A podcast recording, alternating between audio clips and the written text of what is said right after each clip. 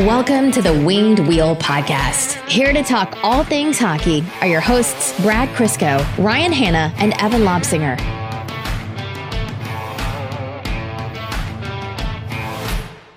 Much like uh, someone trying to use the metaverse right now, I'm acutely aware of my legs on this podcast. A recent prank or a joke that my friends have been making is anytime I go to their house, they'll have the video of the podcast up on the TV, which is, I can't tell you how horrific that is for me to see. I have no interest in ever.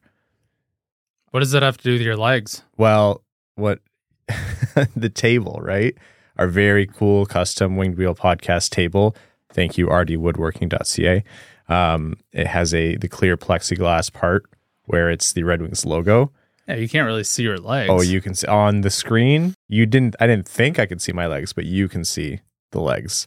And so often I'll wear shorts because it gets warm in here sometimes, and it just looks like I'm not wearing any pants got to do what you got to do, on man. the podcast. And of all of us to not have pants on, everyone expected it to be you. uh, if you ever look at those YouTube videos, they add 20 pounds. Oh I yeah. look massive. oh yeah. You look like the milk bag you profess to be. Yeah. That's why we're here not on the ice. Although Brad always is in athletic gear, and I think he's just rubbing it in our faces. I'm just happy I put on joggers today. Usually I stay in my pajamas. That's an overtime related material. All right, folks. Before we get into everything, uh, welcome to the Winged Wheel Podcast. Here to talk to you about all things Detroit Red Wings hockey, the world of the NHL, the Department of Player Safety's stuck wheel of discipline, and uh, everything else. I am one of your hosts, Ryan Hanna. I'm Brad Crisco. And I'm Evan. On this episode of the Winged Wheel podcast, we are going to talk about the Red Wings game that happened uh, since last episode. It was a 3 2 shootout loss to the Montreal Canadiens uh, with some notable storylines in there. First, uh, the flip of the script, flip of the script, uh, I should say, against the Red Wings. A terrible hit from Juraj Slafkovsky on Matt Luff and uh, the resulting suspension. We have some feelings about the suspension and how it aligns with other uh, suspensions that have happened. Uh, we'll be talking about uh, some other Red Wings news. Important players returning. Tyler Bertuzzi's name is popping up again, which is good. Uh, we'll get into all of that, how this affects the Berggrens of the world, and then we're going to get into an interview with Kevin Woodley of InGoal Magazine, writes for the Canucks, and is a one of the foremost uh, hockey experts in uh, the NHL media world. So really, really excited to finally get Kevin on the show. Uh, the insight he brings into the world of goaltending illuminates how little people generally know, myself included. But it was uh, really, really informative. I think you're going to like it. Uh, we'll get into whatever other NHL news there might be before jumping into overtime. Before we do that, I want to let you know Thursday, December 1st at Motor City Casino uh, is Hot Stove Stories with Ken and Mick. It is an extremely, extremely exciting event. Uh, it is going to feature NHL le- NHL legends like Chris Draper and Chris Osgood, uh, as well as refereeing legends Dan O'Halloran and Wes McCauley. Uh, I'll be there uh, as well just to play referee a little bit, so to speak. There are going to be stories. There's going to be uh, banter and conversation. Anytime you know Mick is there with the referees, it's going to be a good time. And uh, there's going to be a Q&A period as well for those who attend. So if you've ever wanted to ask any of those hockey legends anything, that's your opportunity. Uh, it's at Motor City Casino. It's been moved uh, to 8 to 10 a.m., so it's a breakfast event. Uh, breakfast will obviously be served. There's going to be a live auction with some really, really great items there, as well as a silent auction that starts a couple weeks prior. We really want to fill that room. So if you're interested, uh, we highly encourage all proceeds benefit the Jamie Daniels Foundation. So go to jamiedanielsfoundation.org to get your tickets and find out more. I hope to see all of you there. Okay. Wow. A game that the, Detroit Red Wings played where uh, one team generally dominated play, another team was kept in it by a goaltender. They scraped by until it came to a deciding moment. They made fewer mistakes and converted on their opportunities, and uh, the team that kind of got outplayed won. And this time, not Detroit. The Montreal Canadiens prevailed three to two in a shootout win over the Red Wings in a, uh, a kind of a funny game. And Brad, we were talking before the podcast. I think it was just last episode. You were talking about balance, and this is how it shakes out over the course of a season. Yep. Don't feel guilty when you have a win you don't deserve because for every time that happens, this is going to happen. So it's all about balance. The Wings should have won. Jake Allen had a phenomenal game.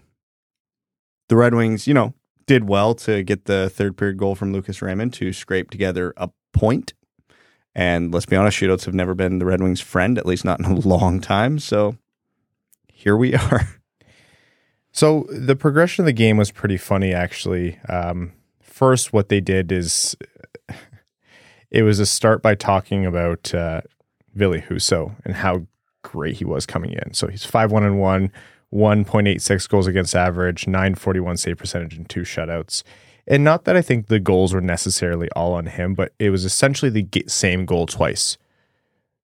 Not one after the other. Uh, they happened at either ends of the first period, but Mike Hoffman picked up a pretty juicy rebound uh, from Ville Husso's left that went out to Ville Husso's left side with one of Maatta Hronek defending. Both of them were on the ice for both goals, and he buried it.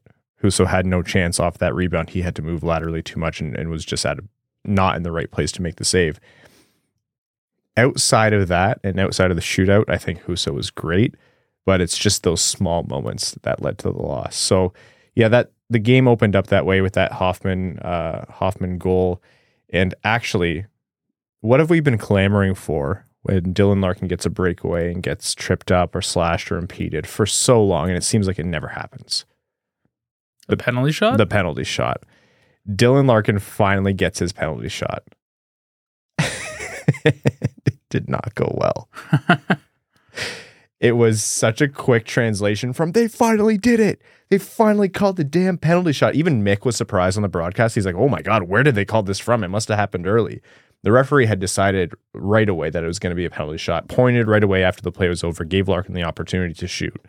And it was just so much excitement. And Larkin was so clearly a guy who had 10 different moves in his mind coming in on the goalie, tried six of them at once, bobbled the puck, tried the other four, and it was just a disaster. And it was like, ah, God, that hurts. All that buildup. And that's, I, I get that it's one play, but ugh, that hurt.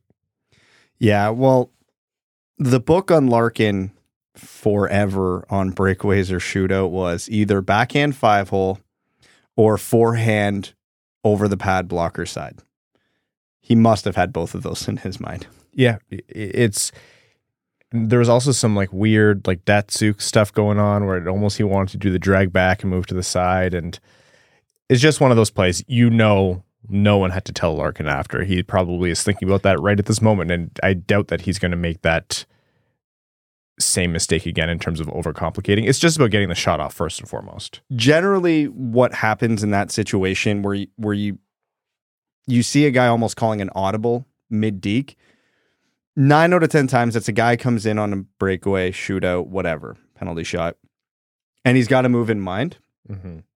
But then he saves the way the goalie's positioned and it's not ideal for what he wants to do.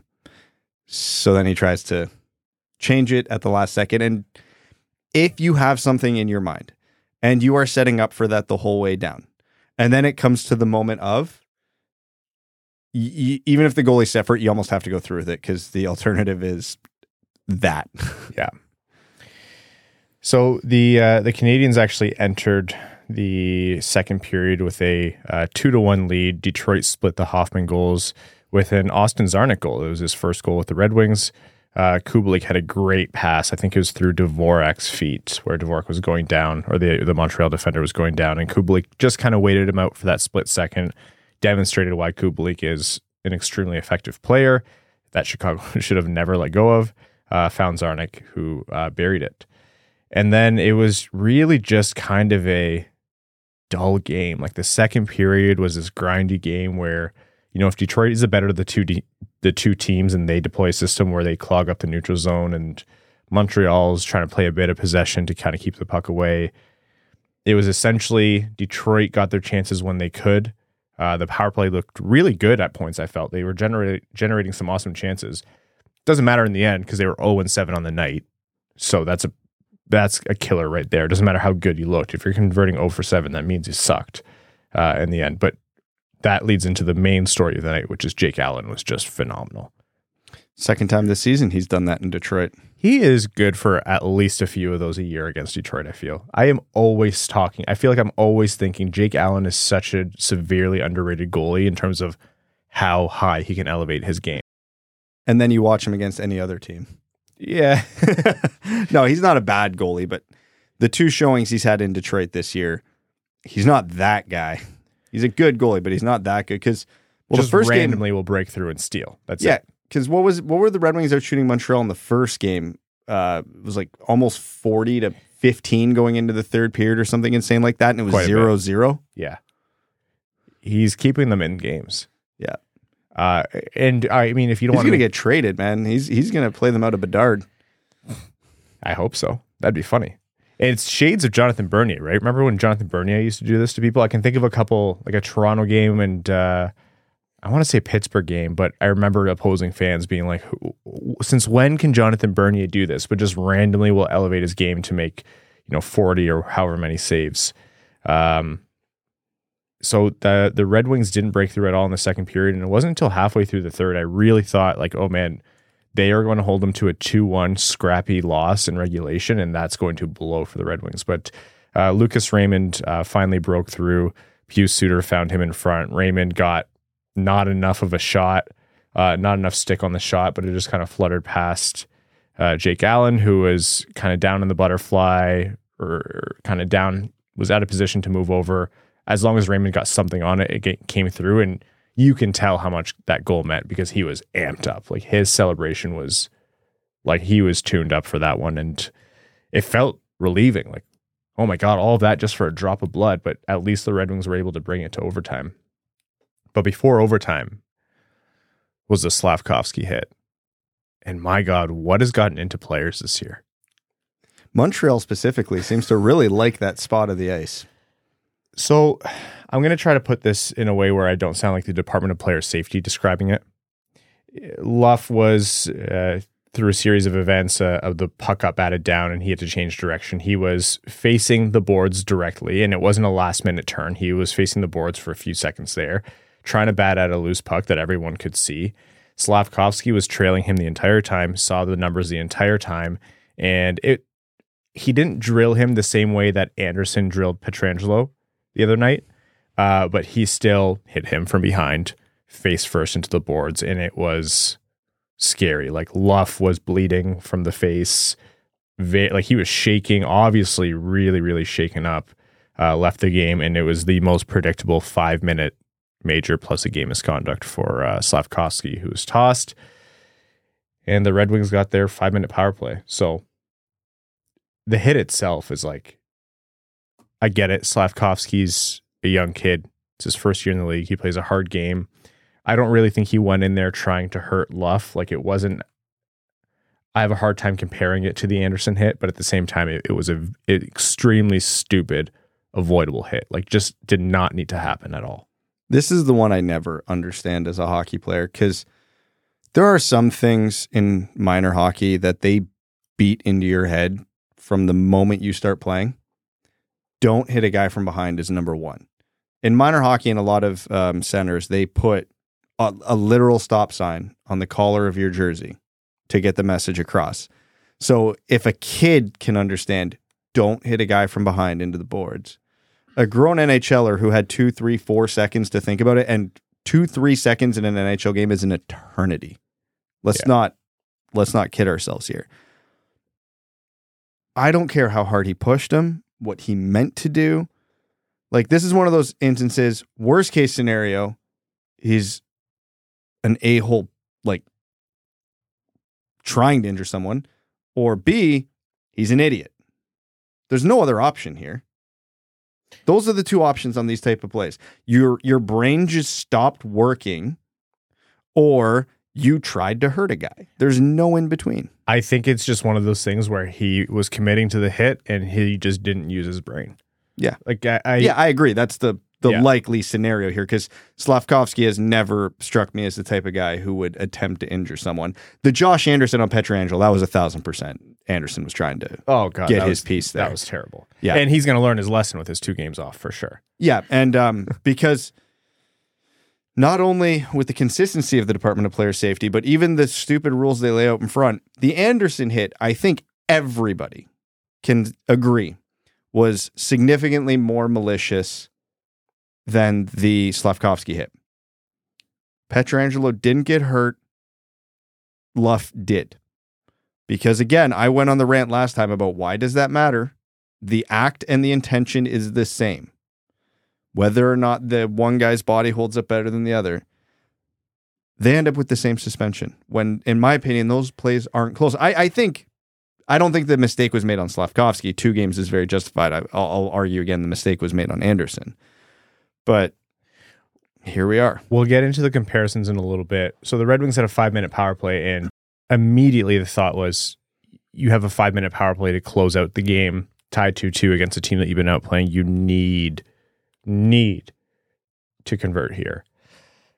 Not only do they not, but a couple minutes into it, Elmer Soderblom just takes a stupid penalty. Stops on the blue line to run a pick. And like, look, whether it's a soft pick or a hard pick, you're six foot eight you're six foot eight running a pick, you're going to send a guy. It's flying. like a transport truck just stopping in the middle of the highway.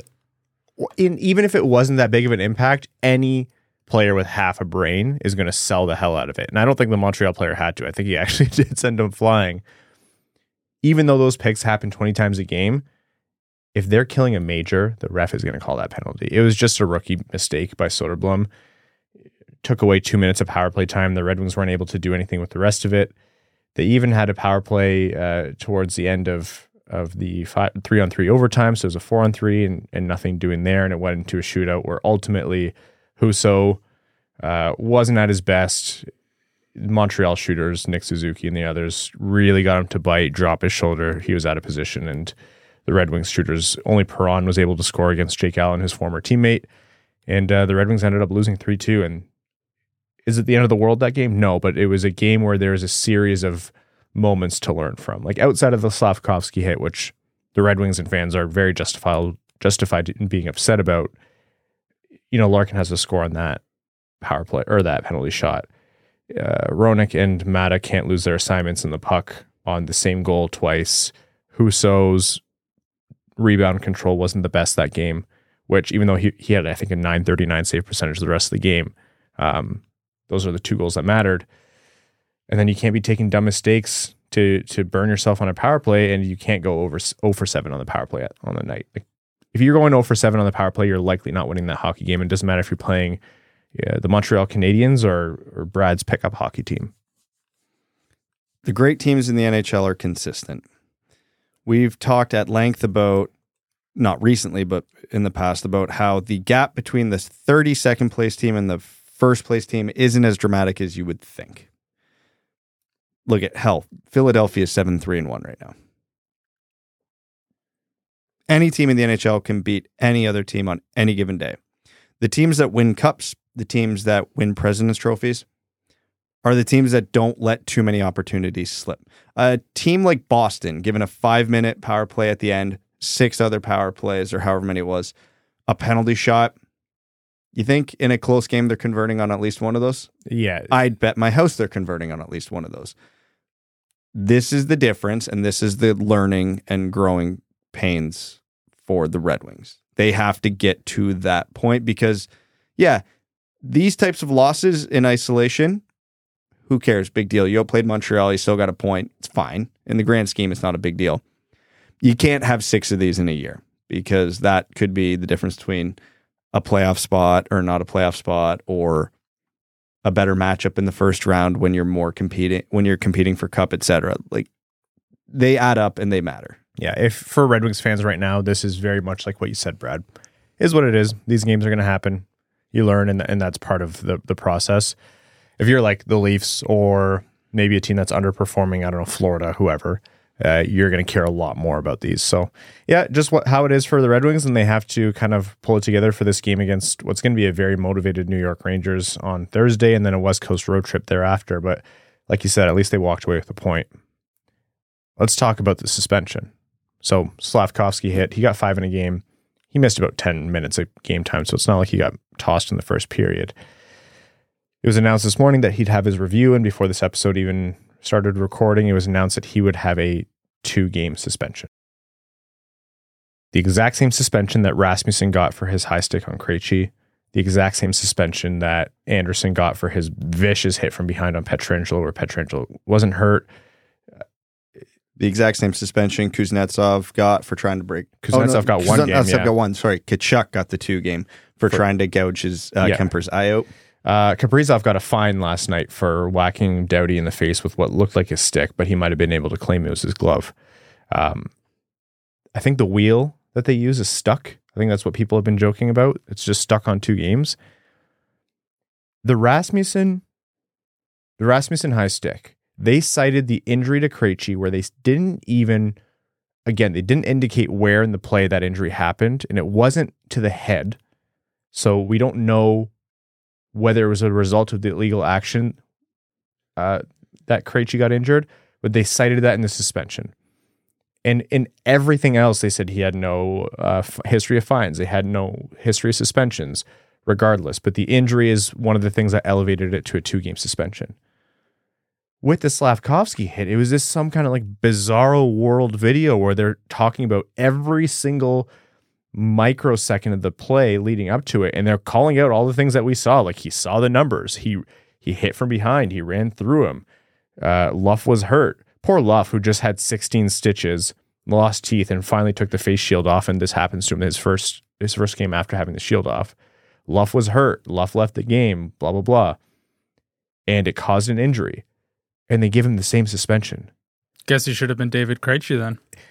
like I, I'm not trying to be a conspiracy theorist here, but Krejci missed a week. He missed a couple games. He was back for their their Toronto game a week and three days, a week and two days later, I think it was. He missed effectively a week of hockey. Matt Luff is going to be out for ten to twelve weeks, call it three month up to three months, and he's having surgery. Surgery as a result of the hit, and they gave him two games. And look, if this was the first thing that happened this season, in the sequence of events and they're like, okay, this is two games. But then they gave Anderson one game and they gave Rasmussen a fine and things balanced out that way. I could live with this. But how, how do you work for the Department of Player Safety and you look at that hit and you say, oh boy, that is the exact same thing and that caused the exact same impact as what Michael Rasmussen did to David Krejci. They and they knew about the injury in time for the hearing. They the Red Wings very clearly disclosed that for good reason before the hearing and before the decision. And they looked at that and said, "Yeah, yeah, those two are the same thing." Well, they didn't look at it. Well, they, they said he was injured. Like they No, no, called they it out in the didn't- They didn't look at the Rasmussen one. They probably didn't even think about it. oh, Krejci's hurt. They looked at the Anderson one that happened, I don't know, how, less than a week ago, and that was it. I de- I would, I'll pull pull a Brad. I bet my house that they did not look at the Rasmussen Krejci incident at all. Which wing of your house? Because I, I know you have to. I'll just say the whole house. You know, Oh this God. is this is the internet. We can be sensational. It's Here's the thing, though, because Evan's right. I agree with Evan. They didn't look at the Rasmussen. It's not comparable No, no. at all. no. They- I'm being a crazy person. That Yeah. that's a reasonable. Oh, I mean, for you're sure. looking at like other suspensions, Yeah, and like I totally yeah. get that. the NHL, I disagree with how they the criteria in which they determine suspensions. I disagree with where the wheel lands most of the time. But they've clearly said that injuries on a play matter. They don't seem and never have seemed to really care about the intent of the play. If you know what I mean by that how malicious something was. Functionally, the Anderson hit and the Slafkovsky hit were the same thing. A hit from behind, into the bench, right in front of the dasher boards, numbers the whole way. Pietrangelo wasn't hurt, Luff was. By the NHL's own definition of how they issue suspensions and how the plays broke down, Slafkovsky should have got more. I disagree with that, but that's how they have their rules l- laid out. So not only can they not be consistent by common sense, they can't even be consistent by the own rules and guidelines they are supposed to abide by. Yeah, their internal logic disagrees with itself. Yeah. In, in my and I know there's going to be disagreement on this. Here's what I, in my personal opinion, believe. I think Anderson should have got more games. Absolutely, because I think the intent of that hit was gross. Like it was disgusting. And he is lucky, just so damn lucky that it didn't turn out worse than it did. Because it, by all rights, if you run that hit 10 times, nine other times, Pietrangelo is hurt and seriously. His face hit off the dasher. He's lucky that wasn't another Draper situation. I also think uh, Slafkovsky should have had more. I will stand. I I will stand by. Yeah, don't use your stick as a weapon. So give Kuznetsov, Rasmussen, and Kaprizov the same thing. Whatever you want. Call it a game, two games if you're really that passionate. Whatever standard you want to set there. But no matter what, I the the the dangerousness and the unnecessary aspect of the two hits from behind is I I would elevate those suspensions in my mind. I'm not calling for 15, 20 games. I just don't see how that you call that two and not even three or four or five at most. When was the last time a player got suspended and uh, people's reaction was, "Oh, wow, that's too long"? It's funny because it, it's almost like like through all of this shock, I actually think they're getting closer to the mark. My actual first thought when this suspension came out was, you know what? At least it's something. Because how many times have we seen them only give a fine, right? Yeah, but that's putting it up against the bar that is literally subterranean. Oh, as usual for the NHL, the bar is on the floor. Uh, it's not even on the floor. That's too generous for them. It's the minimum sufficient standard. It is the away uh, locker room at Mullet Arena. It's the away locker room at the Sabres Arena where they have goats. I I would go there. Well, you would go there while the goats are there, maybe not after. No, maybe not. We're not going to sit here and whine about Slafkovsky only missing two games. I think Slafkovsky is going to learn a I lesson. I mean, we kind of are. No, no, sorry. We're not going to sit here and whine about Slafkovsky only getting two games for this entire episode. I think he's a young player, made a mistake. He probably feels fortunate that it's only two games and that is what it is. But you said it last episode, or I think, Brad, where we were talking about the Department of Player Safety. It has been zero days since we've had a DOPS complaint. Uh, why am I ever surprised still? And it's because they find new and exciting ways to surprise us. Even when they're following their own rules, they're like, ah, yeah, but that was us on Tuesday. Now it's Wednesday. It's a whole different day. Hey, it all depends when you have your coffee in the morning. I am very guilty of it. Oh, The things I want to do at work and do do at work, wildly different depending on when that coffee's hitting. I'm much the same way, but if in a world of me's and you's, it's a bad place for everyone else. Very much so. The Brads of the world would suffer. Actually, one of us, one of the would sets would I? suffer. I am suffering. Uh, so that's the Red Wings. They their upcoming games. They have the Rangers on Thursday. The Rangers are going to be a very motivated team. I know they're not going to be happy about their loss uh, to Detroit prior, and uh, they that's a game that they feel they should have won. Um, they also lost to the Islanders as well, so con- those consecutive losses are going to hurt for them. So expect a motivated Rangers team coming into Little Caesars Arena, and then there is. Uh, the f- start of the West Coast road trip, the LA Kings on the road on Saturday night, 10:30 Eastern as well. So it'll be a late night game for those of you who are up with us covering it. And uh, it's a big test for the Red Wings as they they come up on a, a big road swing. I remember the West Coast road trip last year. I remember staying up late to watch that LA Detroit first period. That was bad. Yeah, that was uh that was one of the most thoroughly out like outside of the outlier games, like the Pittsburgh and the Arizona. No, I would probably uh, like lay that period as the single worst period the Red Wings played the whole season. Yeah, Did it, that LA flu. Yeah. What were the shots? 28 to 1 after the first? it was. We referenced that game for the rest of the season in terms of like you know when Detroit played bad against LA. Yeah, that was the uh, that was a bad benchmark. Anyhow, that's what the Red Wings have coming up. Also, what the Red Wings have coming up for the New York game, Sundqvist is back, which I think will be key. Well, thank God. Well, you look for fundamental the glue guys like you like to refer to Evan. Like that's what he's been to start the season. I've really liked Sundqvist's game for for the most part. So, uh, provided that he's hundred percent back from injury, I think that's really important for him to be back on the team, especially if there's a reunification of the uh, the redwoods or the treesome, so to speak. Soderblom could probably benefit from that stability. He hasn't been having the best time since his hot start to the season, so I think it's important for for the Sunquist of the team to be back.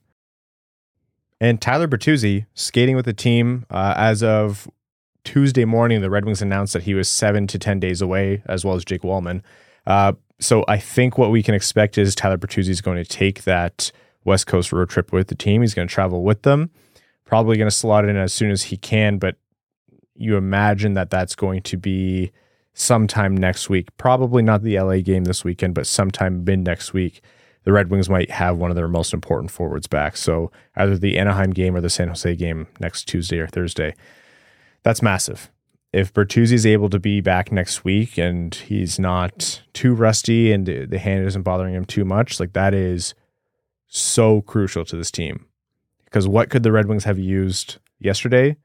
More than just Lucas Raymond squeaking one through to tie the game halfway through the third period. Some more offense would have been a big help. And it's not really a hot take. Hockey team scores more goals, much better, but that's what Tyler Bertuzzi will hopefully bring back to the squad.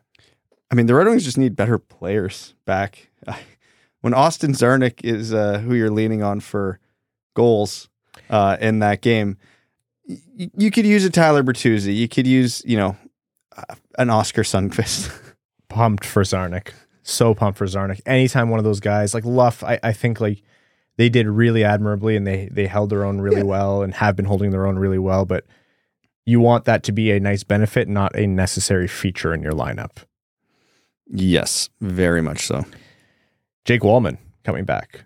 If he's able to make it back sometime next week as well, is he going to change up the top four of this defense? Likely not, but could he make a little bit of a difference in that third pairing? You'd hope so. I would think so. Um, because I have not liked what I've seen at all from Hager Lindstrom this year. So it would be pretty significant to be able to get Walman out there. I haven't actually minded Oesterle since he's come into the lineup. He had himself a good game. Yeah, he's been he's been better than the guys he's replaced. We've talked a lot about Raymond really turning it on since his two goal game. I thought Seider had a great game last night as well. Seider's had a good stretch. Seider Yeah. looks like himself again. It's- Yes. I, I really started to notice it in the game against the Islanders. He mm-hmm. he really looked like last season's version of himself.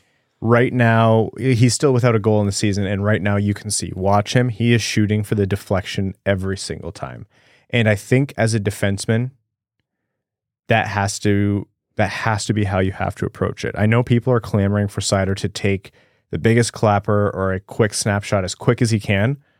But look, you're not going to increase the percentage of your point shots in terms of likelihood of going in just because you really want a goal real bad. Otherwise, Filip Zadina would be the NHL's first 100 goal scorer. That's just not how it works. Uh, Seider is making the smart plays and he knows it's going to come to him. And like you said, Brad, he's worked on the rest of his game and brought it back to the form that we know he has. The goal is going to come. He, he's doing all things right. He's get, still getting on the score sheet with assists. Uh, the goal is going to come and he's making the right plays. I do think it's the same as last year where I'm like, I think his shot is better than he gives it credit for. Uh, so he shouldn't, you know, look off his own shot so much, but it's- there's nothing to be concerned concerned about with Seider. I think he's doing really, really well and has broken out, hopefully broken out of the funk to start the season. Uh, quick update on the. Oh, sorry. We should also say Sundqvist coming back, Bertuzzi coming back next week, uh, at least to start. Like those are uh, the injuries that we're talking about right now. That is probably going to mean Berggren is going to stay down. Uh, also, I can't remember who posted it, but they mentioned that Berggren likely won't get called up unless it's for a prolonged period. So that just further leads to they're not going to bring him on this road trip to play a game or two.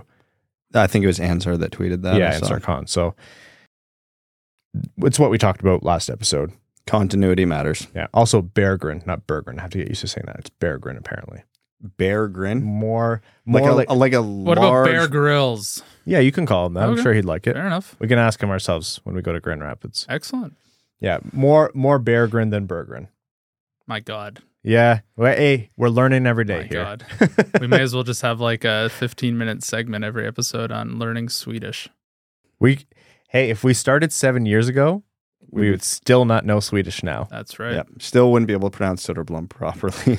We'd learn Swedish and they'd be like, oh no, it's actually pronounced this. And I would just throw the papers off the desk. We're sitting here saying bear grin, and someone's gonna like reply, "No, you're not talking about a large animal smiling. Get it right." Yeah.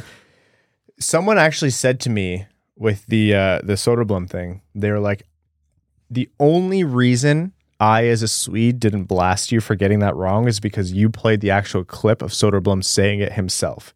And even then, I still have a hard time believing you. I was like, I don't know what you want from us, man. We're doing our best here. We say both, and both sides yell at us. That's where we. That's what we are on this podcast. Everyone's mad, and that's how you know we're right about something or wrong about everything. You decide. And if you want to be mad about that, well, join in the choir. Uh, an update on the the Pavel Datsyuk Hall of Fame thing. So it was Igor Larionov told Ken Daniels that he hadn't filed the official paperwork. Ken has since uh, received more clarification. Uh, it seems that Igor wasn't 100% correct. It doesn't need to be that he files any kind of official paperwork. It's just that there's a clock ticking now. So as long as Pavel Datsyuk doesn't play any pro hockey, he is officially eligible after the 23-24 season to be inducted into the Hockey Hall of Fame. So the uh, there's no official I do declare that I am a retired professional hockey player. He just the moment he stops playing professional hockey is when that clock starts. So uh, Evan, I think you're eligible now. yes. When's your nomination? I don't know. I that's why I keep my phone on vibrate. I'm waiting. so why don't you answer me when I text you? Oh, it says your name pops up, so I don't look at it. I got to change my name in his phone to actually I don't know Hockey who, Hall of Fame. Just change it to that. Lanny McDonald. who in your life warrants an immediate response. uh, No, we Uh, know it's not Catherine. It's Kevin. It's Ke- Uh, oh, it is Kevin. It it's, absolutely is Kevin. it's his golf buddy Kevin. uh, That guy who's way better. Or you know what? there's almost no one I answer the phone for if unless I'm like 100% free. I mean, if it's my mother, I will pick it up. Good man.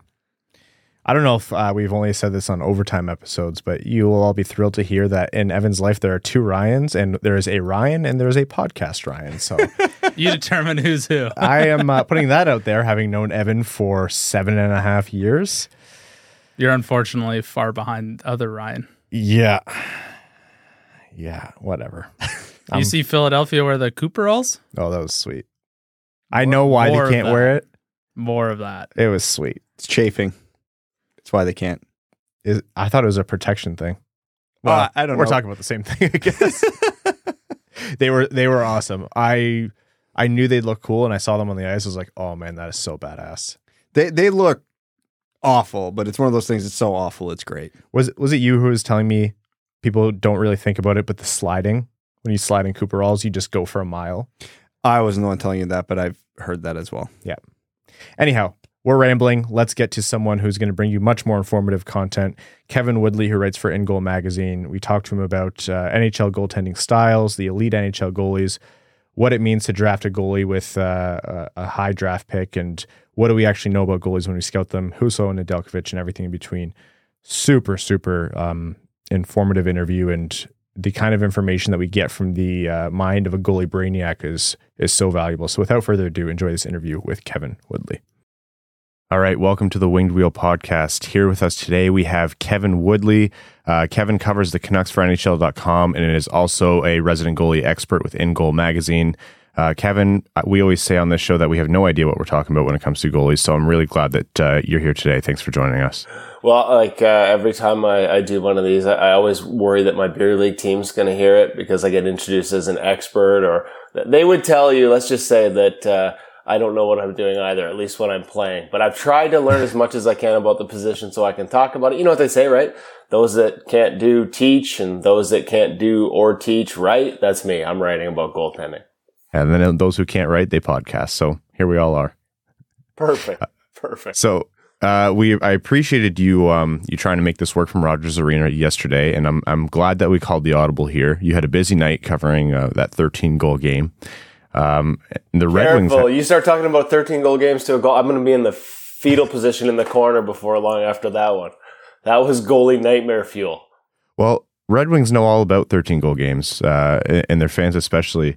And it's funny talking very seriously about goalies now because for a few years there, it was, you know, Jonathan Bernier and what was left of Jimmy Howard's career, or Bernier and, and Thomas Greiss. And now, for a couple different reasons, uh, goalies are a hot topic in Detroit. So, why don't we start with uh, the tandem that Detroit has and Steve Yzerman has brought in over the past couple of seasons, which is seems to be right now Ville Husso 1A seems to be the hot hand, especially last night he was extremely solid, uh, and Alex Nedeljkovic uh, on the other half of that net. So two different style goalies and uh, very, very different starts to the season for both of them. Uh, what do you make of it in general so far over these first 10 or so games?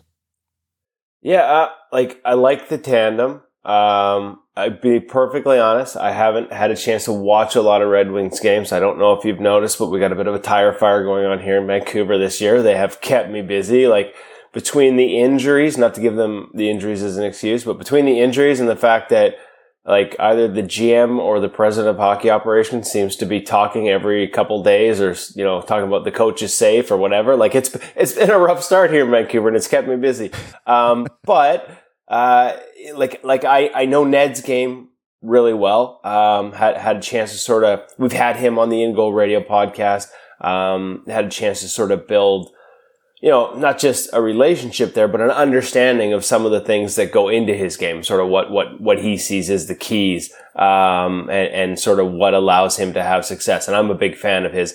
And, and Billy Husso's a guy that, you know, I, I know the, the St. Louis, uh, the goalie coach there, um, David Alexander, and, and, and have a glimpse into sort of how he's progressed.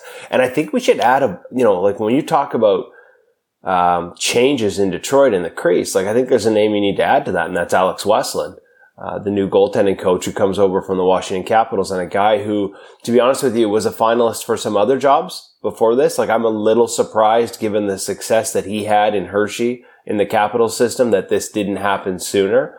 Uh, and good on the Red Wings for hopping all over him because I think there were other teams that were around him too uh, in a summer where we saw a number of new jobs and so I liked um, not only what their sort of goalie tandem look like. But I like what I think Alex is going to bring that tandem. I think a lot of the sort of foundations and fundamentals that he preaches are going to fit right in with the strengths of a Billy Husso. And I think there might be a few new concepts there. Um, for Ned, who's, who's again, whose game I really like, but there might be a few new concepts in terms of biomechanics and tracking, um, and some of the points of emphasis, um, or, or I shouldn't say points of emphasis, but things that Alex uh, has learned and has exposure to that are maybe different than or, or a little ahead of the curve than what everyone else is doing. And I think those will benefit Ned as well. He would have had a taste of them uh, in Carolina with Paul Schonfelder, but just having reinforcement for it. Um, yeah, I'm this game for goalies right now. If you can't skate, you can't play. Uh, as much as we pursue.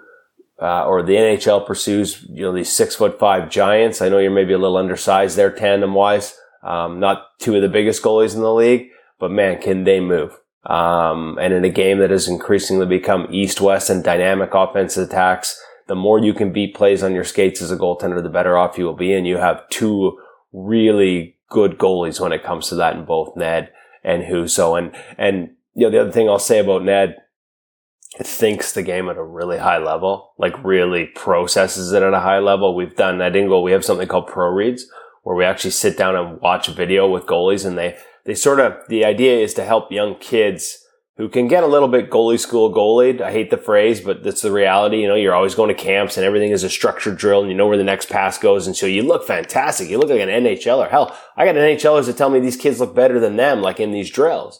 But then the game happens for real and they get lost because they don't know how to process and read. And so we have goalies sit down and watch video to help the kids learn, like, what information are you picking up on a rush that helps you determine whether to play it at the top of your crease or to back off, whether to drop that inside leg to load for a push across. Like, what cues are you looking for? How do you read the game? And man, when I, when we do pro reads with Ned, it's like boom, mushroom clouds going off like he's just picking up cues and the way he processes the game is exceptional. So uh, I love the tandem. I like the success he had in Carolina. Tough environment there last year. Um, but I think as the environment improves for these guys, you've got two goalies who will have success behind it. On, on a couple different fronts, there seems to be this like dichotomy that's that's bubbled to the surface in terms of goalies. Uh, you know, the the steadfast, positionally sound, smart goaltender who's there before the puck, who's a little bit safer and, and will make more of the saves that he should, uh, but maybe the ceiling is lower. And on the other side is this raw athletic freak who plays a little bit like Dominik Hasek and drives you insane, but is a contortionist and can make the kinds of saves that no other goalie can. Um, my suspicion is that the the truth of goalies is somewhere in between, but it, this seems to be where the conversation has fallen into. So, from uh, someone who knows goalies uh, outside of what his beer league thinks about them, uh, what's the truth behind that, if at all? Um, goaltending is a like there are like there are multiple different sort of. I talked about skating and how if you can't skate, you can't play in today's game. Um, there are sort of like there's all these different factors that go into building an elite goaltender. Uh, Ian Clark of the Vancouver Canucks is one of the top goalie coaches in the league. Um, he listed them, and now now on the spot, I, I don't have them in front of me. I'm not going to be able to remember like his sort of seven or eight keys to elite goaltending. But the reality is, nobody. It's like a, it's like a recipe. Nobody has these, you know, the same dash or pinch of each one. It's a sliding scale, and it's the same thing when you talk about you know technique versus athleticism. And athleticism is a phrase that gets thrown around. You know, like it doesn't necessarily apply in the way that I think most people think of it. Like athleticism, people think, like you said, hasek, barrel rolls, diving, you know, like windmill glove saves. Like to me, athleticism is the ability to like contorting your body. The butterfly is contorting your body. It's an unnatural position for the human body. That's why we see so many goalies end up having surgery at various points because their hips don't work. The human body was not designed for the hip to internally rotate.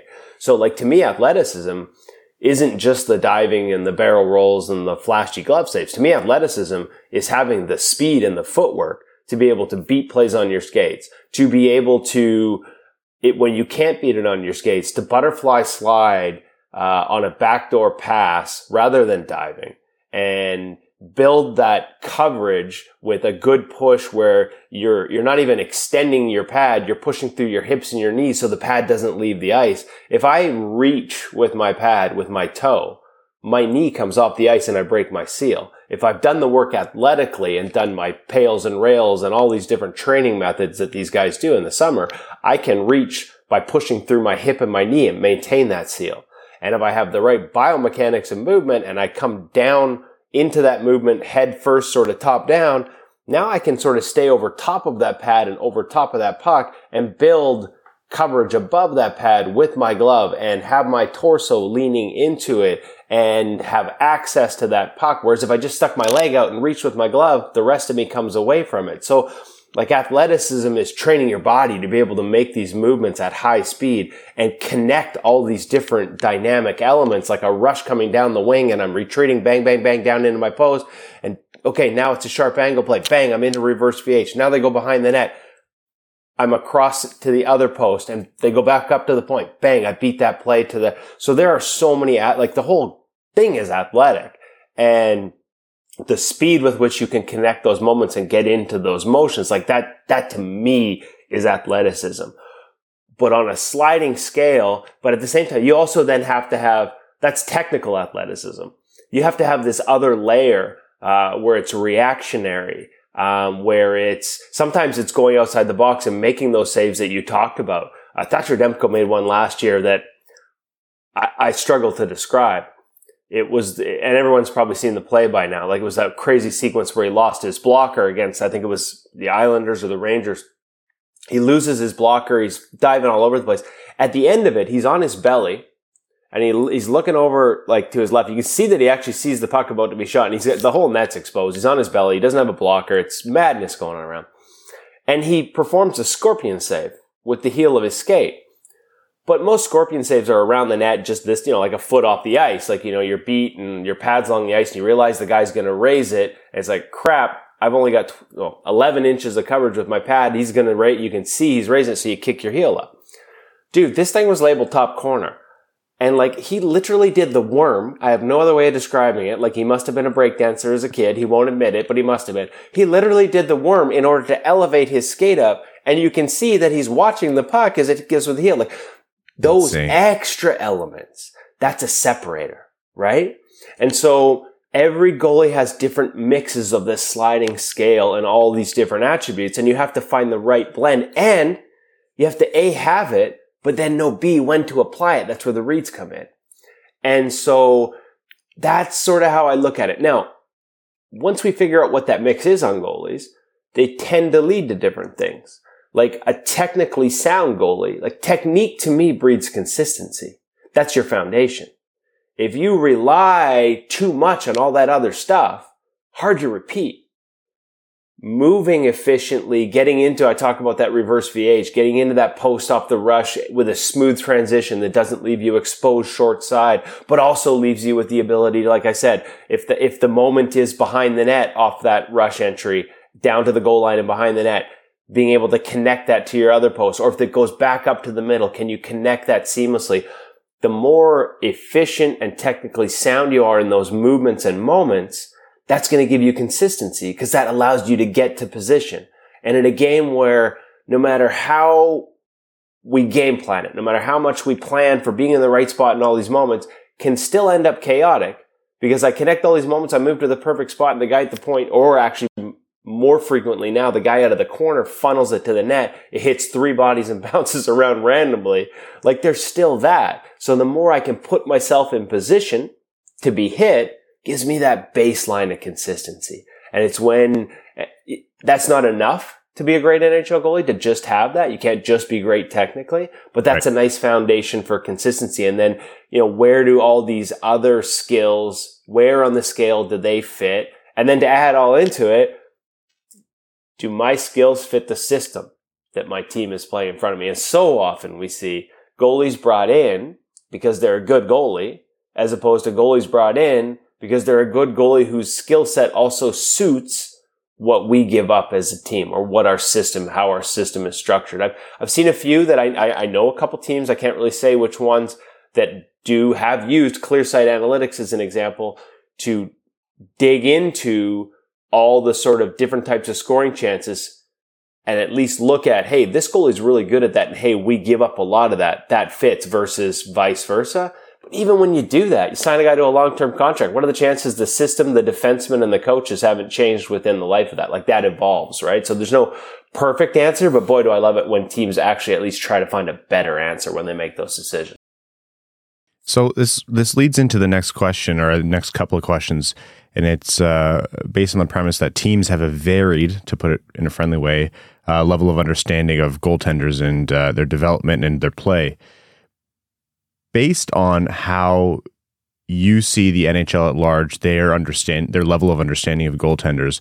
What do you think when an NHL team takes a goalie with a like premium first round pick or trades a lot of uh, uh, trade or draft capital to get a goalie? Yeah, draft. I mean, draft is a more unknown quantity, right? Like, like there's, I mean, there's an element of risk, and I think we attach the stigma of a greater element of risk to goaltending um, but given the, like uh, someone did this and I, I can't remember. I, I, know at InGoal, Greg Balloch has tweeted about it before and done some looks at it. Like when you sort of break down like the number of, because there's fewer pick, the number of misses get highlighted, but really the failure rate isn't that, like the, the failure rate isn't that much different than, than players overall. Um, but yeah, like at the end of the day, when you're making a trade for a guy, you've seen these patterns established at the National Hockey League. You've seen him well enough. But a guy in like I think we've come a long way. Let's put it that way. We've come a long way in terms of knowing what to look for. Is it a perfect science? No. If I had all the answers, we wouldn't be talking. I'd have a job and, and, and some team, if, if I could unlock the Seager this, some team would be paying me to do so. You wouldn't um, be on a podcast this morning. I would, I'd still talk to you because, because oh, I enjoy these conversations, but, um, maybe the team wouldn't let me.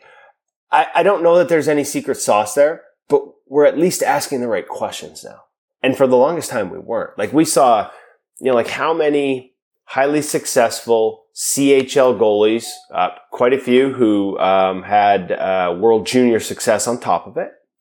How many of those guys were picked over the years, you know, especially like 10, 15 years ago, like really high and then failed in the National Hockey League or didn't have that same ceiling. And it's like, well, we were just looking at the success they had if I, looking back, even then I could see it. Like these are goals when we talk about structure, like the CHL especially, you're, there are super teams. Like you have teams that like the level of discrepancy from the haves and the have-nots in any given year can be like wild.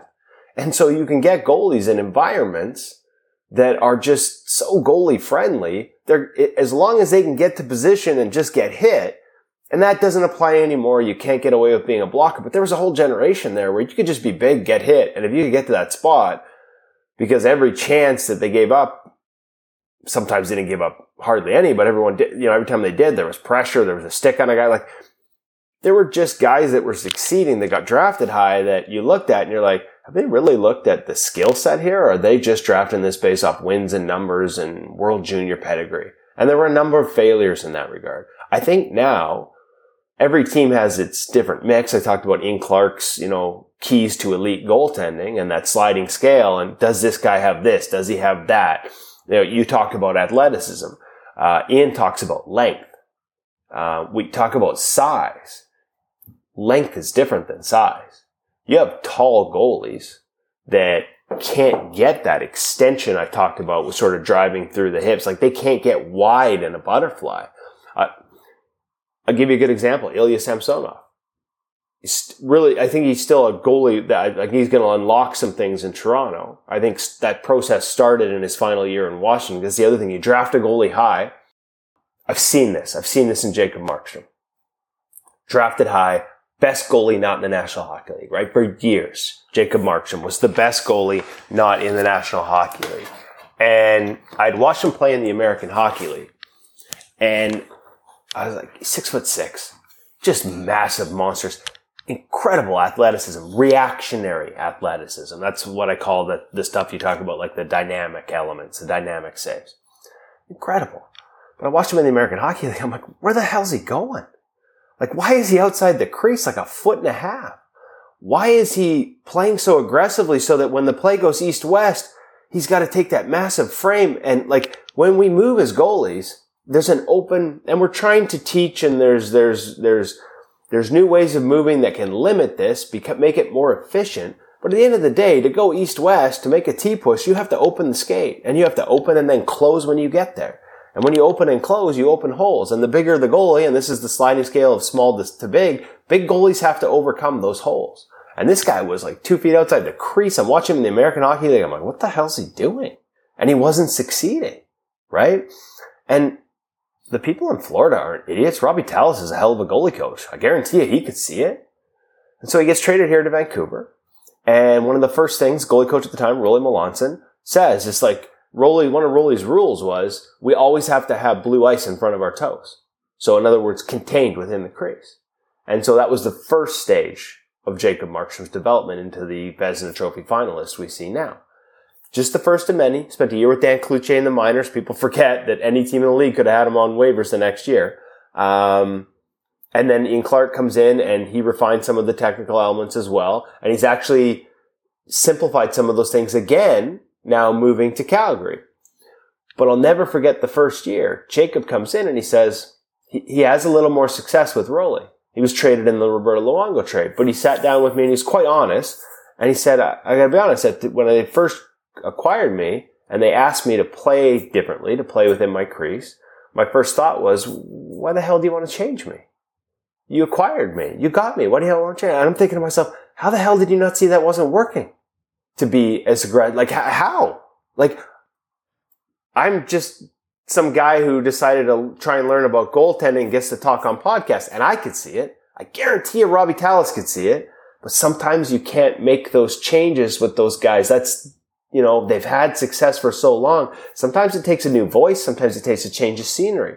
Like I think you're seeing that in Samsonov. It wasn't until late last season that he started to buy into some of the changes that were, they were like, and, and I thought he had success at the end of the year. Obviously it was too late for Washington to commit to him. So I actually see his success in Washington or in Toronto now, and I think he'll have it, um, as a continuation of what started late last year, but it took that long. You know, he would come to camp we're wanting to forget Mitch Korn was there. Like Mitch Korn was there. Sent him back to Russia with some things they'd like to do differently. And my understanding and knowing the Russian goalie coaches, he got back there and was like, no, no. Like, really? Re- like, I'm a, I'm a high pick. I'm having success playing this thing. Yeah, but it's Mitch Korn. Like, guys sort of built a lot of elite goaltending over the years, right? And you you really went back to Russia and said, no, no thanks, right? So that's part of it, right? Like that unwillingness. Uh, we talked about the biomechanics though too. Like Samsonov, you could compare him to Sorokin or Shesterkin, and a lot of people did, right? When I talk about length and the ability to sort of spread out without opening up, at the end of the day, I never saw Ilya Samsonov ceiling as high as Shesterkin and Sorokin, and I think that's played out. Even though I think there's more to come for Ilya, it won't get that high because he doesn't have that length. his butterfly is narrow. And so you see a lot of sort of saves around the crease and it's like a, the pinball's kicking out, bang, bang, bang, bang. But if you think about it, like if these are my pads, and hopefully people are listening, hopefully they can see the video. If, if I need to move to my left and my pads are on the ice in a butterfly and I need to move to my left, I have to lift this right pad off the ice to push. That's how we move in a butterfly. And so a guy like Shesterkin or Sorokin, they got this super wide, like natural butterfly. They can just basically lift this pad like this much and they got an edge and they and they actually use their lead skate to build rotation as they do it. It's insane. Vasilevskiy is one of the first to do that, and Sorokin's doing it. It's like a hovercraft out there. It's like another level. Sorry, it's just Shesterkin. They barely have to lift that leg, right? Like it's right there. It's access and it's on angle. Ilias pads are like back here, narrow butterfly. So if he needs to push left, not only does he need to lift the leg a little higher to get the clearance, but he's got to move it all the way out here to get the angle. And that takes longer. And all those saves that you see him making in the crease where he's kicking the, the flippers out because he's narrow and he's got to kick at it. Well, if I got to kick at it with this pad and then move in that direction, I kicked, I got to pull that pad back, and now I have to make that other move to make that movement. Just delays in movements that are traced to biomechanics. Um, are there things you can do to widen your butterfly? We talk about pails and rails and iso, all these different trainings and things that, frankly, I throw out the phrase, but I'm just, you know, because I can't do it myself. I'm old but I understand what they're trying to do. You can build better hips, but at, at, at, some point, he has physical limitations that the other two Russians don't. And so that's, that's an example of your original question about scouting. Oh my God, have I gone off on tangents? That that's, like, that's what we, uh, we understand now. I understand that. And I'm assuming most goalie coaching staffs understand that now. Like, hey, if we were to go back and look at Ilya Sorokin, we might recognize that that narrow butterfly, if I'm choosing between those three guys, that there are me- sort of biomechanical body limitations in, in Ilya Samsonov's game that Shesterkin and Sorokin don't have. And that not only would I pick the other two if I had the choice, I don't even think that was the same draft years, but like when we were comparing them, and everybody was talking about these Russian three who are going to be the next Vasilevskiy. The reality was one of them had limitations that the other two didn't. And I think you're seeing that play out to a degree in the NHL. You know, I, I had a fear having you on um, which is that we always say goalies are voodoo on this podcast, and we don't mean we can never talk about goalies. It's it's more of a joke than anything. But uh, after hearing all that, first of all, the the amount of insight into the biomechanics and everything else that goes in, it's fascinating stuff. And uh, please know that I will con- be continuing to say goalies are voodoo based on the complexity of everything that you just talked about. I don't take it as a, like I like I'm not. In, we have people in, in in my community, our, our little weirdo goalie corner, um, that are insulted by it, but I'm not one. I understand it is it's a different sport, man. Like yeah. it is literally a different sport within the sport of hockey. It's so different. So I get it. But hopefully the point I'm making or, or your listeners are hearing is if you really want to dig into it, and again, all the answers? No, because if I had, if, if, if the, and, and I don't, I don't have any of this. This has all come from me learning from people who are smarter and have been doing this longer in the goalie world that are willing to share their knowledge and their insights with me. That's the only reason I know any of this. But if I can learn all this and see these details and remove some of that guesswork, that it's less voodoo. At the end of the day, much like picking anybody in the draft, there's mm-hmm. still a risk element, right? I can talk about technique and biomechanics. You know what I can't do? I can't see inside their head. And how many, like, and that's one thing, like goaltending is mental. I know guys that have had skill sets that should have played in the National Hockey League, but they couldn't get out of their own way, or it took them longer because they couldn't get out of their own way mentally, right? So no perfect answers, but hopefully we eliminate some of the guesswork. It doesn't have to be guesswork, man. There are a lot of signposts along the way that can tell us how this is going to go. Right.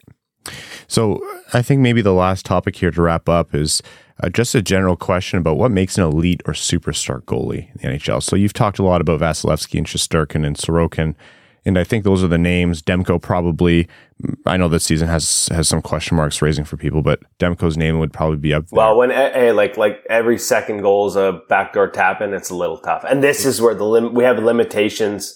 Yeah. on analytics. I just watched John Gibson last night give up seven goals on 47 shots and I'm like best player on the ice. And some of them end up being bad goals. Like so some of them were like, ah, you wish he had that one. And maybe if he did, maybe they could have come back. But honestly, like, like, I don't know how he plays in that. Like it's a tire fire every night. Mm-hmm. So yeah. Based on your in-depth understanding and based on the the the concept of some goalies are in environments where you're not going to see the fruits of their labor how many true superstar or elite goalies are there in the NHL right now? And is it more or less than what we've seen in previous generations? Because some people are arguing it's a little bit uh, sparse out there for goalies right now. Yeah it's interesting. I think that uh, this is what i love about the setup you have there uh, in detroit with with Ville and ned. Um, we're, we're heading that way. I think one of the reasons we're heading that way, put it in fantasy football terms, the floor on all these guys has gotten higher and higher and higher. At a time when the, the amount of offense and the dynamic nature of the offense is getting tougher and tougher to manage, the floor of the goalies is actually getting higher. But you're right about the ceiling, the number of guys who had that sort of elite number one ceiling. It's a short list. I, I would have put Thatcher Demko in at the start of the season. Now he hasn't had the start, but I literally, and then he had off-season surgery. I, you know, don't know how many people outside of this market are aware of that. Uh, the injury that ended his last year, his season last year required an operation. Um, he didn't have a normal summer in terms of his routine and his training as much as he tried to tell us that was probably a good thing because his body needed rest. Um, and you know, we're creatures of habit and routine, right? So you can plant seeds of doubt. But I watch, like, I'd still put him in that category and everyone's going to be like, oh, look at the numbers. I'm, I'm sorry. I still do. I watch him move. Uh, I did. I, he was on the ice every day, uh, every weekday in August here with the goalie coach, and I was there watching and filming for InGoal magazine because you know uh, learn from the best uh, is a is is a good idea. I, like I literally put some of that stuff on social media. I had other NHL goalies going, "Oh my god, like his movement is so powerful and controlled, and like so this will turn for him because I've got him in that class." But you're right; it's a short list, and there's variation from year to year. I had Carter Hart in that class right? And now he's finally sort of getting a chance to put it together. I don't know how much of that was environment because the environment was terrible. Um, you know, but what I see in Carter's game, for example, is there's a goalie that was like technical perfection. Oh my God, was he fun to watch? Like the rotation, the movements, uh, precision. Um, it's funny when I watch him now, there's a lot more ugly saves. Like in scramble situations, like he's just laying out, like if you're in a butterfly and you stick your leg out and you've got nothing left, and you haven't quite got to the post, you, and that guy's going to go around you, the quickest way, and people can do this at home, not if you're driving. I always say that one on radio. If you're in a butterfly and you stick your leg out, it's like, oh crap, that guy's still got space and I can't get there. The quickest way is to allow your torso to fall forward. If you just let your, we used to call it the Lou flop here in Vancouver. Mike Smith was good at it too, although maybe a little more than you'd like let your torso fall forward and that leg will stick out like another four to six inches, right? Like that's how you get extension. Sometimes though, like those technically excellent goaltenders, they want to make the proper movement and the, like Carter's, I've watched Carter end up on his belly more than ever. And maybe he's finding, and maybe it's just a small sample, but for a goalie who is so elite technically, maybe he's finally, after all these years, realizing there's times where he has to just throw technique out the window, go dial up goalie 911 and do whatever the hell it takes, even if it looks fugly, it works, right? Like you have to battle sometimes. And he seems to, he did that in junior and it looks like he's doing that again. So is he back in my elite list? Probably want to see more of a sample size, but I've always been a Carter Hart guy. So I've always believed that talent would shine through. Yeah, man, it's, it is like it's Shesterkin, it's Sorokin, it's Vasilevskiy. Like I said, I have Demko there. I have Saros there. And again, another goalie who's had a, maybe a statistically tough start to the season. Jake Oettinger's pushing. Look at the start Stuart Skinner's had to the year.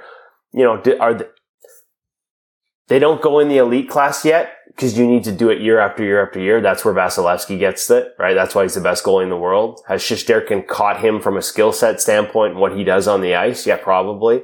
But has he done it year after year after year and playing a ton of minutes like Vasi? No. So uh, Vasi's still my best goalie in the world category, right? But so it's, yeah, I mean, yes, you can make that argument that a lot of the elite guys we, we ha- we're not seeing as many at that high, high, high number one, like superstar level as we did before. But boy, like we have way more 1B options that can do the job.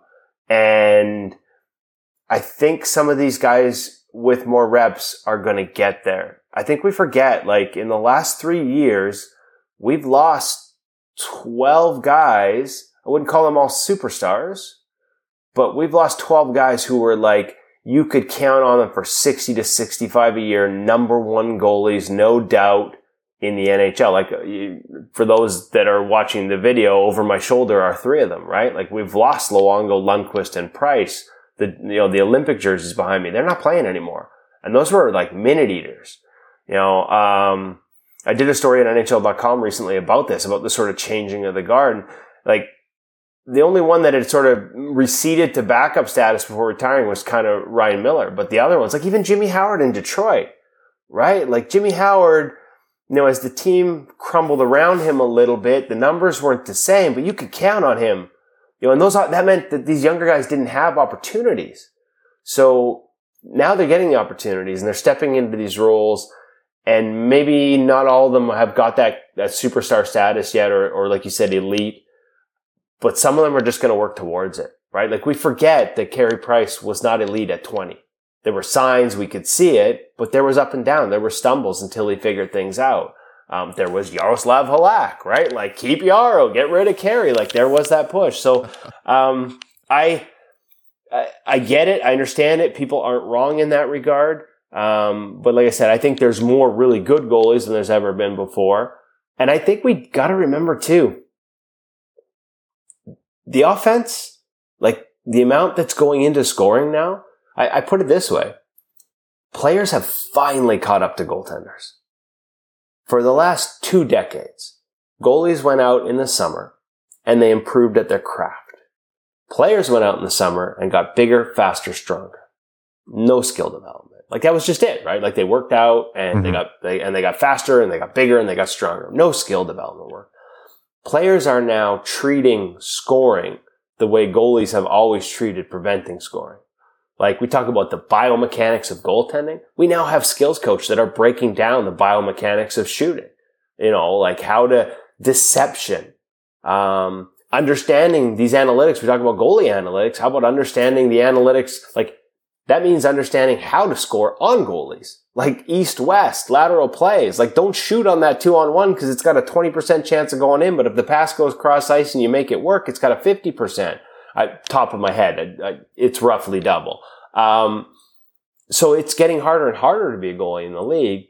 And so, yeah, we don't see guys carrying the load at the level of the Luongos and the Prices and the Lundqvist just yet. But the amount of guys who are able to sort of carry water in the National Hockey League. Like I said, fantasy football terms, the ceiling may not seem as high on as many guys, but the floor's never been higher on that many guys as as we have right now, and and that I do believe. Kevin, on top of everything that you've uh, illuminated, not just for the listeners, but for me today, one thing I can definitely walk away with is that I know there's so much more to learn about goaltending. So uh, I'm going to use this moment to corner you uh, into saying that we're going to definitely have you back on the show uh, in the future. But thank you so, so much for the time this morning, folks. Uh, Kevin Woodley covering the Canucks for NHL.com and lending his immense amount of goalie wisdom to uh, InGoal Magazine. Thank you so, so much, Kevin. Well, hey, listen, anybody that like we just did 35 minutes and I think I let you get three questions in and I only answered two of them properly. So I tend to ramble. I appreciate anyone who's willing to listen to me ramble and uh, I appreciate the interest and I appreciate you having me on. No, it was great. Thanks so much. All right, welcome back. Uh, that was our interview with Kevin Woodley. We're laughing because uh, Evan was currently getting in trouble. we were delayed returning from the interview because uh, Evan was getting in trouble via text. So he's going to have a sleepover with Abby in my living room tonight. Yeah, today got a lot better. At least for me. And Abby. Yeah. I hope you like waking up every three hours. Uh, that's that's the Fred schedule too. Yeah. Uh, really, really great interview with Kevin and uh, someone who will definitely have back on the illumination into the world of goaltenders has, like I said uh, with Kevin, has confirmed that goalies are voodoo and crazy is still stands, but there is so much information there that I think the NHL is still catching up on. Uh, some quick NHL news. The most obvious thing in the world right now, I just want to say this. It's so obvious that the NHL and Ryan Reynolds are on a little media tour to find him a billionaire or a consortium of billionaires to tack on to his bid to buy and I'm totally okay with it. I, you know, jokes aside and how hilariously sad it looks from certain angles. Look at what Ryan Reynolds did with Wrexham. Like this would be legitimately great for Why the not? NHL. Like he took a what tier three English soccer team and turned them into like a worldwide success uh, in terms of popularity, care- revenue. Careful saying English, British, so. Welsh, Welsh. They're Welsh. Oh, geez. Yeah, are they? I actually didn't. I know. thought we just. I, I, dude, I don't follow soccer. It's football. Shut up. Yeah, they're Welsh. Okay, whatever. a Welsh soccer team. Yeah. Football team. Yep. I don't follow. This kind of proves my point. I do not follow. I do not follow Yeah, yeah. English football, soccer at all, and I know who Wrexham is. Yeah. So if you get Ryan Reynolds into the NHL, especially into a smaller market team like the Ottawa Senators, that is would be phenomenal for the league. And that's how I know it will never happen. Well, exactly. no, I think it will, and here's why. First of all, he's not going to be able to elicit the same control. Uh, you know, even with- if he's sorry, even if he's a minority owner, there you go. Like They- you've you've established everything you need with Ryan Reynolds. they just went through the most tumultuous, terrible public situation with ownership with Eugene Melnyk, and this is their chance to not just reset, but move in the other direction. Ryan Reynolds and, and what he's done with Wrexham is a, a it's not a perfect proof of concept because again, minority team, like a very small team, I should say, and uh, he had a majority stake in it and could elicit more control. But even just the positive PR, anything they can do because they need positive PR in Ottawa because they need trust from fans, they need trust from investors, they need trust from the city, especially with this LeBreton Flats deal. They have lawsuits to settle. They need a positive face to to generate excitement, especially as the team is finding its form. Which, oy, DJ might be on the chopping block. Um, I think that's why the NHL is pushing it. it. If it's Ryan Reynolds, if it's some nameless group of uh, like FSG equivalent that buys it, it doesn't actually matter. But you can see why they're buying into it. I will say Gary Bettman's saying sugar mommy and sugar daddy on record is a little bit jarring for me. But uh, 2022 has thrown us a lot of curveballs. Have you ever heard of the uh the media social media term soft posting? No.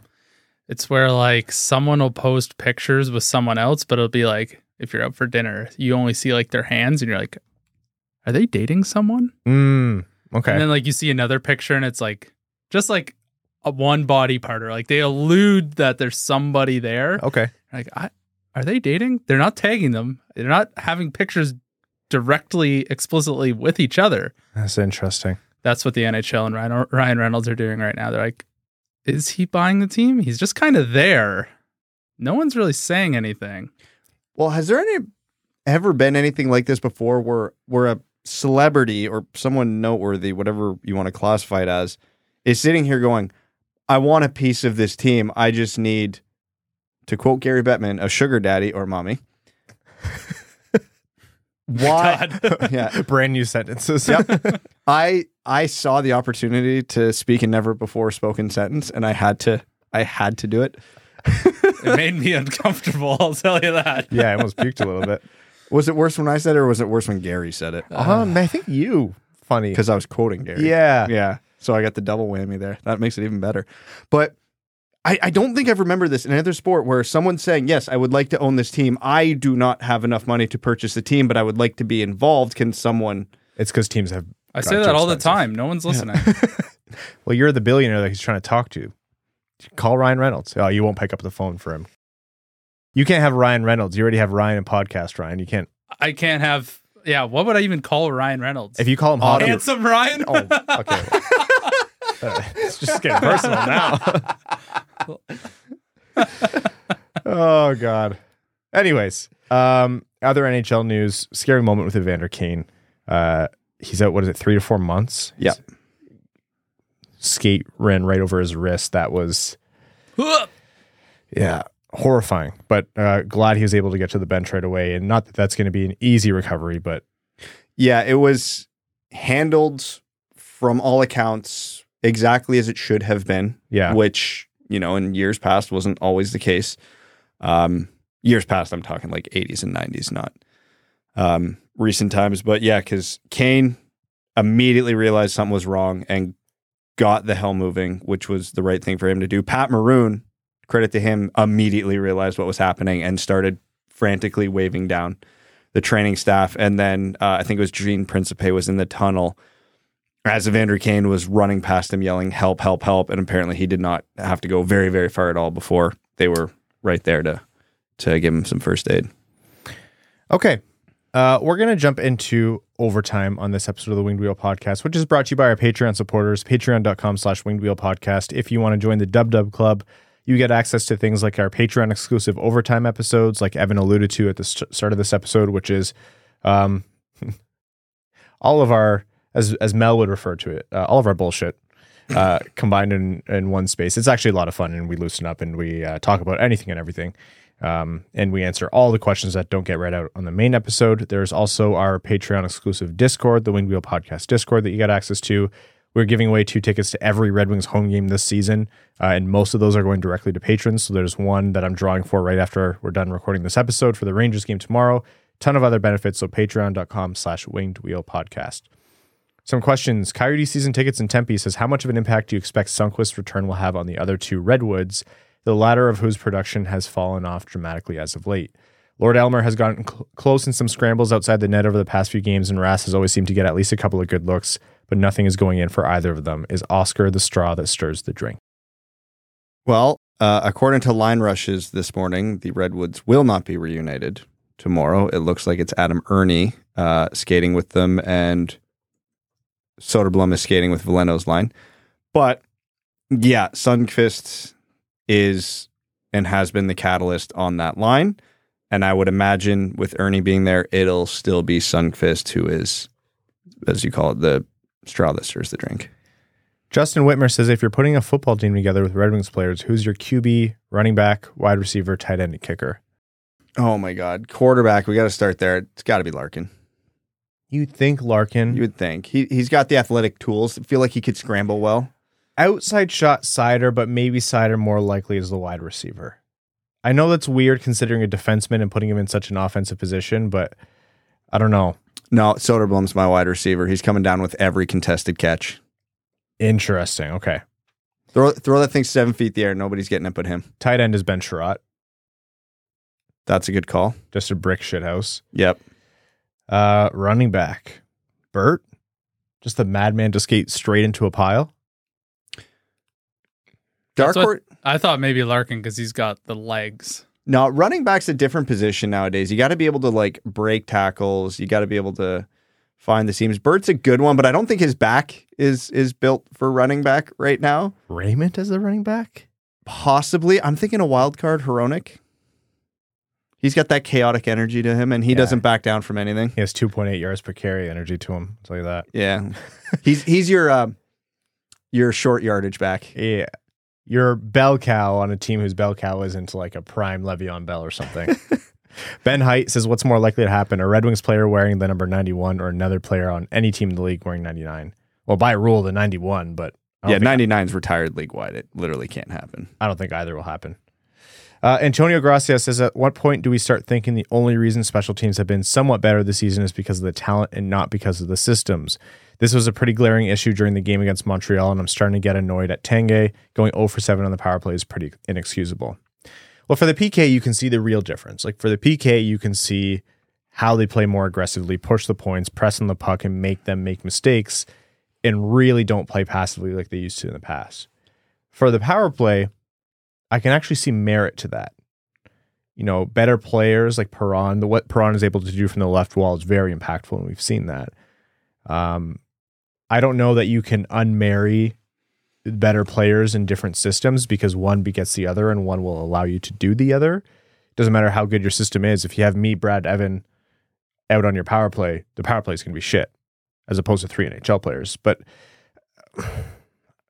I think it has a long way to go. You're not wrong. Like 0 for 7 sucks, and it's not the first time we've seen the power play stink this year. For better or worse, you decide. The power play structure is very different than it was last year. They are deploying a very different strategy.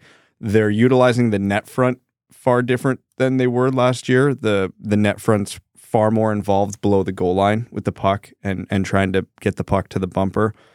They're looking for that low to high cross ice pass a lot more. They're looking for that low to bumper a lot more.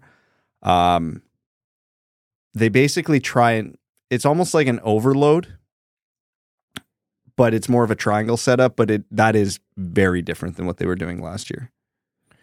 Uh, Bertimsey says, "Do you guys think teams would ever have a goalie reserved uh, who's just a shootout specialist, like relief pitchers in baseball? Is this a terrible idea?" I was thinking this while watching Husso be so solid during the game and then look real out of place in that shootout. It's happened before where teams pulled a goalie for a shootout. Not great results. Goalies generally need to be warmed up, it's such a coin flip. Like unless you have a goalie who's really devastatingly consistently bad, and I know there was a point in Jimmy Howard's career where you can count on him letting in two or three every time. Like there's a stretch there where he absolutely sucked, and he sucked in his form, but he improved. It's something that a goal a good goalie can improve on. So only carrying two goalies each game, like it doesn't really make. It might happen to be that your backup is a, a shootout specialist, but that's more of a coincidence because they'll also need to play like 30 games that year if your team is worth anything. And let's say one more here, one or two more here. Weeb Wheel Podcast always gets me. Brad mentioned, um, and this is paraphrasing it. This year's the last year the Wings can sell at the deadline and not be lambasted for it. I know it's a sliding scale, but ballpark, how many points out of a playoff spot we would have to be for trading, let's say, a 70 point pace Kubalik to be acceptable? And does it change based on the pick versus prospect? Example, Kubalik for a solid bottom six center prospect or second pair left shot D prospect. So that right there is not enough value for Kubalik straight up. It's not. He's proven to be a capable top six forward, and those are very valuable. And he he himself is not that old. I'll I'll state this with the assumption that whatever the trade is, the return's fair value. Just so we get that out of the way. I think for Yzerman to do it, and I think the trade deadline's like late February, early March, they would have to be at least seven to eight points out, I would think. That that feels like the number where teams at that point can just punt because they know it's not happening. I think anything five or less, you're still battling Yeah. for a playoff spot. Now there's circumstance, right? If it's a real logjam and the Red Wings are only five points out, but there's three teams between them and the the final spot, that might shift perception. They could be six points out, but they are the number nine team. Mhm. That could also shift perception. So there's a little more nuance to it, but like that six, seven, eight range is, I think, where it's likely. And there may not even be an offer that materializes that makes it worth trading. So right. you, we could they could sit there and be three points out and they make a trade and and sell someone off for assets. Yeah, like they if, could be nine points out and not do anything. Um, it's impossible to really know. Yeah, because I'm a believer that unless you're a true cup contender, you should be considering selling. I don't care if the Red Wings are in the seventh playoff seed, you know, lining up for a matchup with Boston or Tampa Bay in the first round. Yeah, there's value to that first round exit, but it's going to be a first round exit in all likelihood anyway. Even if you pull up the off, off the upset, you're not doing that four times. You know, if the Red Wings are sitting in the eighth seed and the Leafs and, and Bertuzzi's having a good season, and the Leafs come along and offer their first and Matthew Knies, are you really going to say no? Yeah, Like- that's Context matters, Yeah. right? It's all a lot of uh, ifs and buts, which is what hockey is made of. Ask Dylan Larkin. Merrick says, Hey guys, first time commenter. Merrick, thank you so much for your support and thanks for joining in the fun. Says, just checked the league counting stats and saw that McDavid is still above two points per game, and it just feels like when Thanos got the Infinity Stones. Wonder if we'll ever get to see talent like that in Detroit. Well, you did for a while, actually. You had uh, Steve Yzerman, and I understand relative to uh, Mario and and Wayne, it's different. I don't think Steve like you compare how they performed in their eras. I think McDavid will finish his career higher up on that list. Uh, but the Red Wings had their spoils for sure. They've had elite, elite players. They've never had a McDavid because I think that, like, if you go era by era, the McDavid of Yzerman's era was Gretzky, Was Wayne or Mar- you can make a case for Mario at points, but it was it was Wayne. yeah, You know, the closest the Red Wings probably legitimately have had to a McDavid was Gordy because there was a significant stretch where Gordy Yeah. was the best player on the planet. I don't think we could ever truly say Yzerman was the best while he was playing. He was close, really damn close for a bunch of years, but he was never the guy. McDavid is so much better than everybody right now. It's comical. He's on pace for 82 goals. Like, and we're not that just early one in the goal season. a game. What a what a, what a bum. bum. Yeah. So, you know, I, I it's not a knock on Stevie or anybody who's played for the Red Wings. I just you know how you can't see the forest through the trees and Mhm. and time I don't think we really appreciate what we're seeing with McDavid right now. He is, and like ignore comparing eras, which you have to do intrinsically anytime you talk about best player of all time, which is still Gretzky, and it's not. Unless you're arguing Lemieux, it's not even a debate in my mind. Ignoring that part, McDavid is the best player we've ever watched play hockey. Connor McDavid is the single greatest hockey player of all time by pure talent. Now Gretzky is the goat because he was so much better than his peers, and that's how you have to compare eras. How much better were they than everybody else playing against them in an era where a fourth line player to a first line player is not the difference. Like a fourth line player to Gretzky back in the day was like saying me to Connor McDavid right now. Like it was so dramatic. That close? Connor, yeah, Connor is in an era where every athlete is in freak physical condition, can skate, stick handle, shoot, and he is still hands down the best player in the world is insane. All right, we're going to wrap up this episode of the Winged Wheel podcast. We'd like to thank all of you for tuning in. We're going to be back with you on Sunday to cover the Rangers in the uh, LA Kings game, as well as anything that happens between now and then. Um, appreciate everyone listening. Listeners new and old means the world to us. Uh, all of our, our patrons, our name level sponsors are on Patreon. Arjun Shanker, Eves Bartels on behalf of the Sarah Grand Foundation, Aikfer, Armchair GM slash Genius, Nick Perks, Terry Driver for the number 69, Crying Ryan, Hannah's Banana Slam and Jamathong, Matthew M. Rice, Croner's Left Knee, Brandon M., Carl, Brutina Nanaluski, Chimmy, Chris Ball, Chris P., Citizen High Five, Connor Scovey, Coyote Season Tickets in Tempe, Derek Enstam, DJ Denton, Elite Offensive Defenseman Ben Sherratt, Give Blood Fight Probert, Hassam Al Qassem, Jay Gollum, Jacob Turner, Kalen Wood, Kevin James, King Tone, Marcus, Matt McKay, Nedeljkovic, goalie number one, Nicholas Fritz, R.A., Ryan Hanna, Ryan Hanna the Unshowered, Ryan Hubbard, Scott Martin, the podcasting coach. Wort, Wus, how do you pronounce it? Worcester sauce? Worcestershire? It's not Worcestershire, but Worcester sauce. Damn you, Arjun. Zachary Rogers, General Andy Bohan of the Cheesebag Army. Sam Bankson, number one Detroit Red Guys fan. Adam, I wish I could finish like Ernie. Antonio Gracias, Babe Landeskog, Ben Barron, Brad Simmons, Brian Vasha, Connor Leighton, Darren Fick, Dave W, Dave W, Philip Zadiz Nuts. Hi, I'll have an order of a large fries and a pizza with two eyes, also maybe a win. Ronix Handlebar, James Laporte, Jeremiah Dobo, JM Rhapsody, John Evans, John Ingles, Josh Yelton, Kevin McCracken, Quaz, Linda, Logan Burgos, Matt Keeler, uh, Linda Hull, sorry, Matt Keeler, Matt S., Loyal Soldier, The Cheesebag Army, Maximilian, Melissa Erickson, Mr. Munchma Q, O. Ophelia, Papa Woody, Puce on the Loose, and Thick Rick, as well as Aaron Hudson. Thank you all so very much. We'll talk to you on Sunday. Thanks for tuning in to the Winged Wheel Podcast. Be sure to check out wingedwheelpodcast.com, where you can subscribe to the show on iTunes, Spotify, or wherever you get your podcasts. You'll also find links to other ways to support the show, such as Patreon, official podcast apparel, and more. And don't forget to follow the show on Twitter at Winged Wheel Pod. And of course, the hosts at Brad Crisco, at Ryan Hanna WWP, and at Hockey Town Evan.